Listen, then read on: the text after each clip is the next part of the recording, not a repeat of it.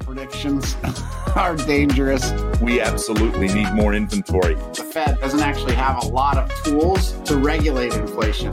That cash has dried up. Wow, is my first thought, Bruce. If both parties don't win, it doesn't happen. The Real Look. Trending news. G'day. Today's Wednesday, January 10th. I'm Bruce Hardy, and I'm actually here with special guest Tracey Forde, team leader for Keller Williams Realty Bothell in Bothell, Washington. G'day, Trace. How are you? Good day, mate. I'm doing good, Bruce. How are you? oh, I guess we can change the name now that Chase is gone. We'll just call it the Aussie one, the oh, Aussie oh, podcast. Thank you for being here today and filling in for Chase, who's on vacation. This is the news you need to know. Employers kept a brisk hiring pace in December, and that was exceeding economists' expectations by 43,000 jobs. In fact, jobs increased by 216,000 in December, and that's up from 173 in November. Now, that's all according to data released by the Bureau of Labor Statistics. Now, economists were expecting an addition of only 170,000 jobs. So with December's numbers in, a total of 2.7 million jobs were added to the US economy in 2023. Now that's an average monthly gain of 225,000 according to the BLS. And that's less than the 4.8 million increase of 2022. As I share that information with you, Tracey, what do you think? What's going through your mind? Where are these people coming from? That's what I want to know. They're creating the jobs, but where were they last month? Where were they last year? You know, are they the college grads? Who, who's coming into the marketplace? Well, you know, it is interesting because basically the unemployment rate is unchanged, right? It came in at 3.7%. And our listeners need to understand that, you know, there are three key numbers that the Fed is looking at in order to determine whether or not the economy is in good shape. And those three numbers are GDP, which is gross domestic product, uh, CPI, which is mm-hmm. consumer price index or the inflation rate. And the third one is the unemployment numbers. And by the way, the goal here is to get to 4% unemployment or better. At this level, basically anybody who wants a job, Tracey, has a job, right? You know, the fact that the Fed has been working so hard to get inflation down by raising the rates. And by the way, the goal of raising those rates is simply to slow the economy. And yet with these jobs numbers, it's, it's saying that it's not really working. Right. It's a tug of war with these three numbers that they're trying to balance our government, right? To make sure that we don't go too fast. The CPI isn't raising the numbers too high, too fast. And, and by the way, back to the GDP, can we talk about that for a second, Bruce? The GDP right now, what I understand, and you can help me because you are the man with the news. I know our consumers haven't slowed their spending so much. In fact, they're leaning on their credit cards right now. Absolutely. And to me, I think there's going to be a wake up call where they wake up one day and go, wait a minute, I've got how many thousands of dollars on my credit card and I can't pay them off this month? What's happening? So I think that's going to be a wake up call. Yeah, I agree with you. So it is interesting, right? And as you mentioned with GDP, it, it was up 4.6% in the third quarter. I mean, that is an economy that's on fire. So even so, we've got this conflicting news. By the way, that 225,000 average job creation monthly is still at a higher pace than it was prior to the pandemic. So again, really fascinating times, fascinating information. Job gains occurred mainly in government, which I guess, you know, the government keeps spending money, healthcare, social assistance, and construction, which of course affects us. And while transportation and warehousing posted fewer jobs, in fact, construction employment continued to trend up with the sector adding 17,000 jobs in the last month of 2023. Construction added an average of 16,000 jobs per month throughout the year, which was slightly less than the 2022 average of 22,000. Interesting. It's good to see that the builders are hiring because we need them certainly to build more inventory for our housing stock. 100%. But what is that story telling you, Bruce? Because when I hear these numbers, I, of course, start to think about what that means. I'm looking at where we live here in the Seattle area and where the builders are building. What they're building is very interesting. And for these numbers to be going up at this rate, tell me the story it's telling you. Well, I think that uh, what we're seeing is that the labor market is actually hanging in there pretty well, even with the increase in the uh, interest rates. And again, it gives the Fed a little more opportunity to continue to focus on inflation because one of the things that would cause them to slow down on their activity around that would be to see this job market really soften at a, at a faster rate than it already has in my mind, Tracey, I think it means that uh, we're going to see rates come down okay. at a much slower pace than a lot of people think. It's not going to happen in the first quarter of this year, that's for sure. Right. They've got to hold on to that a little bit longer than they expected. The National Association of Realtors saw its membership numbers drop by 1.11% during the last month of the year as 17,489 former members let their membership lapse. Now, year over year, from December 31 of 2022 through the end of 23, NAR lost 26,367 members, and that's a 1.67% annual decline. And that's according to NAR's monthly membership report. When you hear these numbers starting to drop, are you surprised by that, Tracey? No surprise at all. I mean, these lawsuits have prompted minds to shift in regards to what the values are in regards to that organization. For the big, some of the big companies to let their agents know that they do not have to be a part of this. Redfin, let's, you know, talk about that. Right here in the Pacific Northwest, there's 705 Redfin agents today is that counting for the 2200 they lost? No. So there's a lot of other people that are jumping on that bandwagon and saying yeah not so much. I'm not going to do it this time. Well, you so, know, that's an interesting point because Washington state posted the largest yearly percentage decline with NAR membership within the state dropping 9.5% as you mentioned, right, Redfin was very vocal about uh, them not requiring their agents to be part of the association of realtors, whether at the national, state, and local level. And then, of course, as you mentioned, right, the lawsuit, the Sitzer Burnett case, and the settlement that Anywhere and Remax have offered, they're not requiring any of their agents and brokers to be members of the associations as well. Now, what's unique, I think, though, is in the state of Washington, the largest MLS, which is Northwest MLS, is not association owned like in many, many other parts of the country, right? So in many parts of the country, if you want access to the MLS, you have to be a member. Yeah, there is a rule around this though, Bruce, that I think is going to be interesting for our brokerages. They say that if your company is a member, the rest of your agents must be.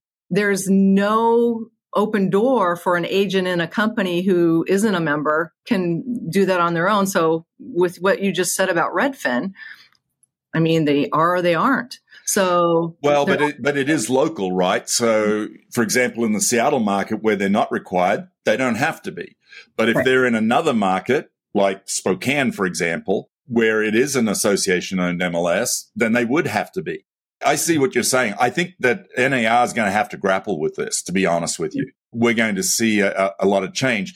But, you know, I, as much as those headlines, right, have been grabbing a lot of attention of late, I think the real reason is, is that we're starting to see people get out of the business because it's getting harder, right? There's fewer transactions being done. The market has slowed down.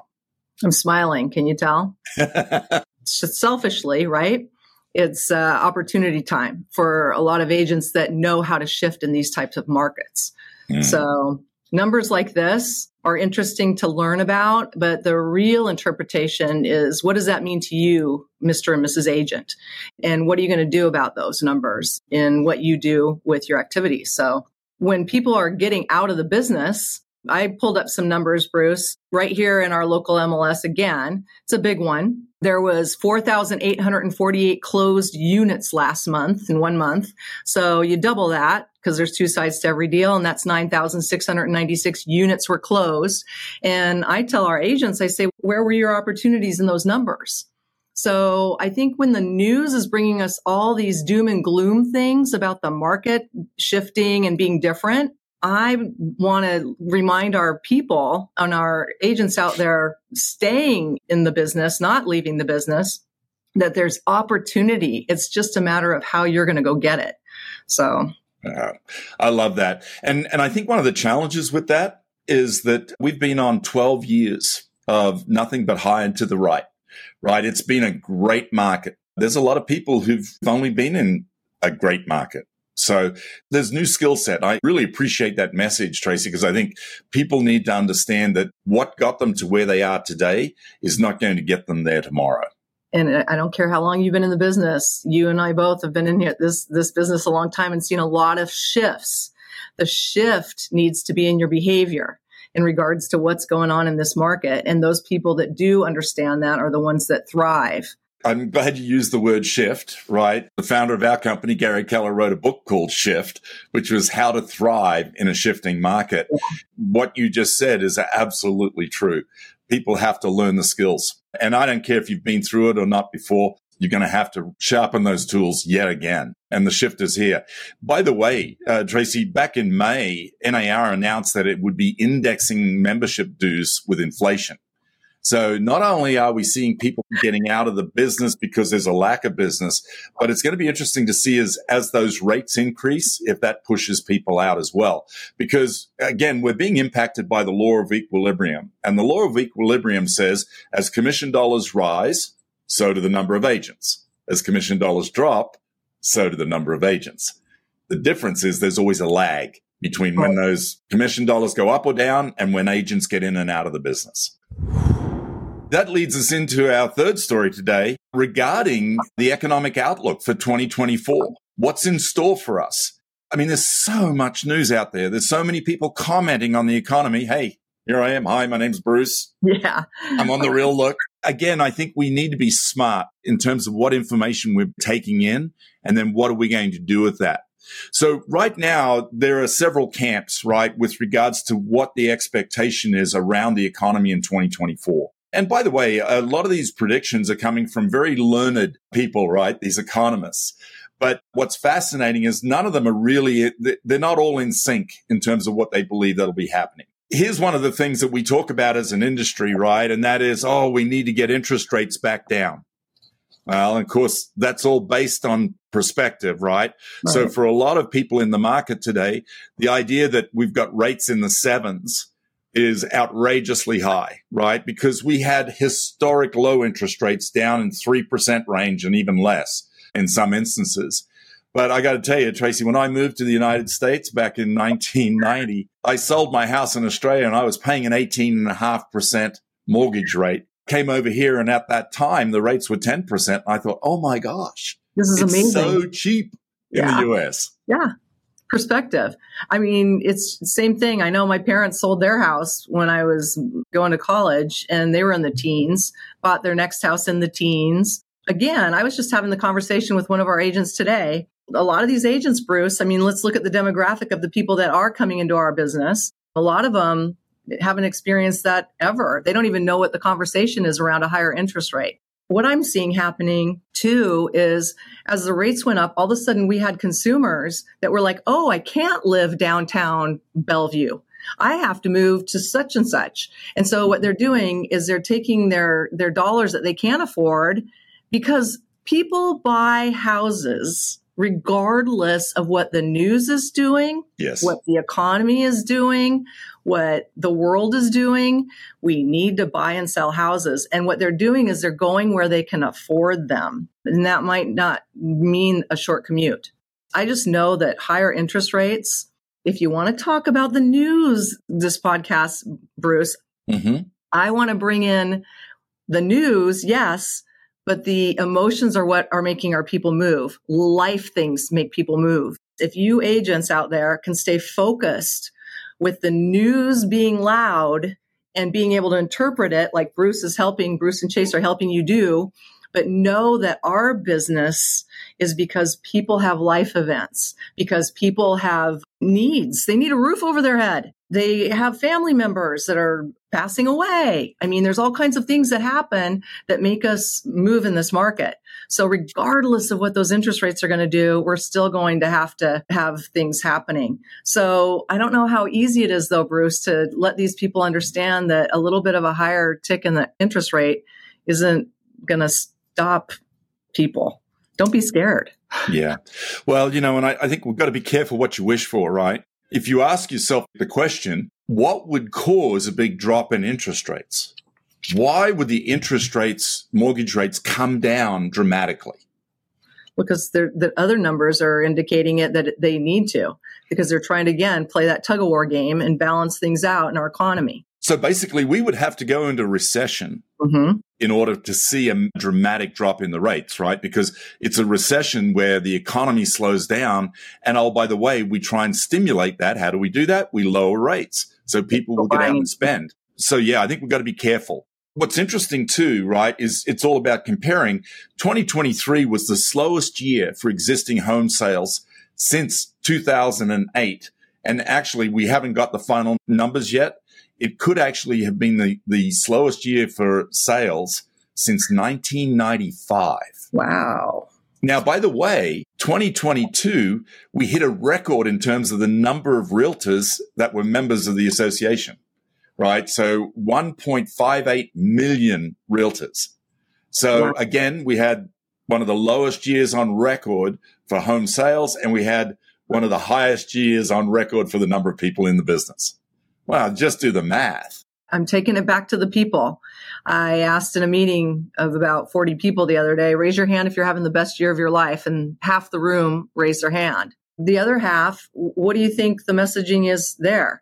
It's like, again, when the messaging is all this terrible stuff and the consumers only know that, you've got to pull out of it yourself to bring everybody along with you.